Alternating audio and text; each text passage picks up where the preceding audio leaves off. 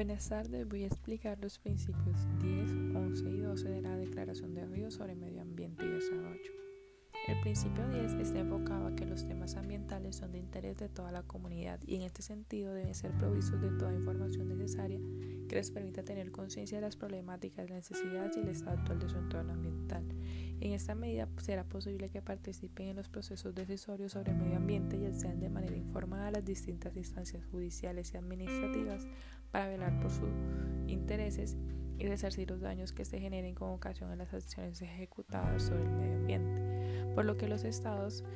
eh, deben garantizar el acceso a la información, participación y justicia en temas ambientales. Por otra parte, en el principio 19 de la Declaración de Estocolmo se consagra que debe existir una opinión pública basada en que los jóvenes y los adultos se encuentren bien informados eso a través de ejercicios de educación en temas ambientales y que a partir de ello se genere concientización sobre el cuidado medioambiental y en estrategias de protección y mejoramiento. Asimismo, se adiciona la necesidad que en estas prácticas informativas, educativas y de acción se involucren los medios de comunicación de masas y no se convierta en un factor de deterioro del medio ambiente humano. El principio 10 se ha concretado en el Acuerdo de Escazú, el cual es vinculante y fue suscrito por Colombia en diciembre de 2019. En este se busca que haya herramientas dentro de los países para garantizar el acceso a los derechos de las personas en los procesos ambientales en Latinoamérica y el Caribe, por lo que tiene un enfoque de derechos de acceso, los cuales son principalmente, primero, acceso a información ambiental. Esto es, por ejemplo, la información de gestión de recursos naturales, estado y disponibilidad de materia de manera completa y ágil. La información debe estar disponible desde el momento en que se genera. Segundo, participación pública. En la toma de decisiones para diseño de estrategias, los ciudadanos pueden participar y deben crearse espacios eh, de acuerdo a las condiciones de la comunidad.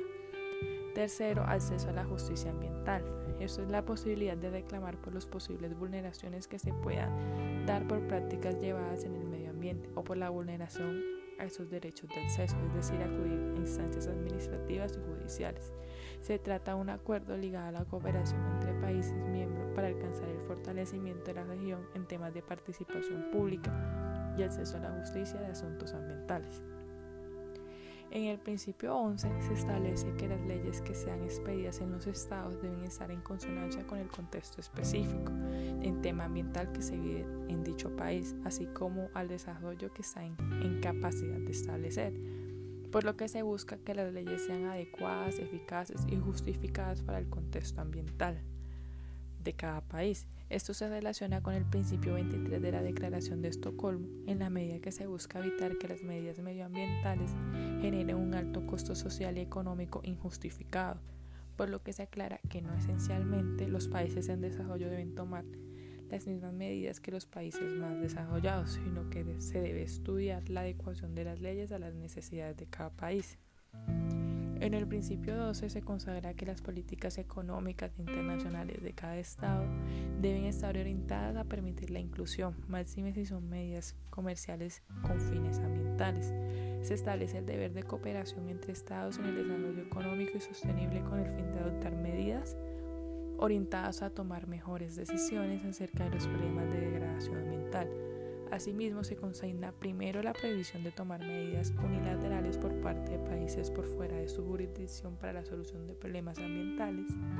Y segundo, el deber de solucionar los problemas ambientales transfronterizos o mundiales de manera conjunta, es decir, sobre la base en consenso internacional.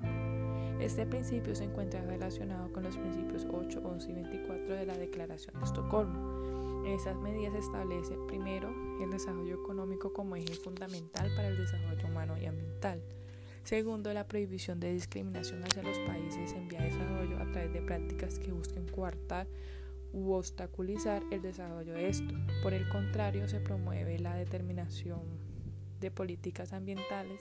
que permitan aumentar su potencial, así como la importancia de crear acuerdos entre estados para enfrentar las consecuencias económicas negativas en el plano nacional e internacional por las prácticas o medidas ambientales. Y tercero, la necesidad de cooperación entre países para controlar, evitar, reducir y eliminar los daños que se pueden ejercer contra el medio ambiente, así como el respeto de la soberanía de cada Estado. Estos principios se encuentran parcialmente estipulados, por ejemplo, en la Constitución de Ecuador, la cual es de 2008, en la medida que establece el deber de los estados, de los del Estado de adoptar medidas normativas con el fin de evitar impactos ambientales negativos, las cuales tienen que ser eficaces y oportunas de acuerdo a las capacidades de dicho país, la responsabilidad de restaurar los ecosistemas e indemnizar a la comunidad a las comunidades afectadas,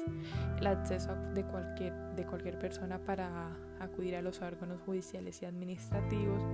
el deber de consultar a las comunidades toda decisión o autorización estatal que pueda afectar al medio ambiente,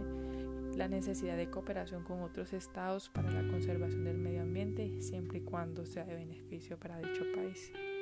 Muchas gracias.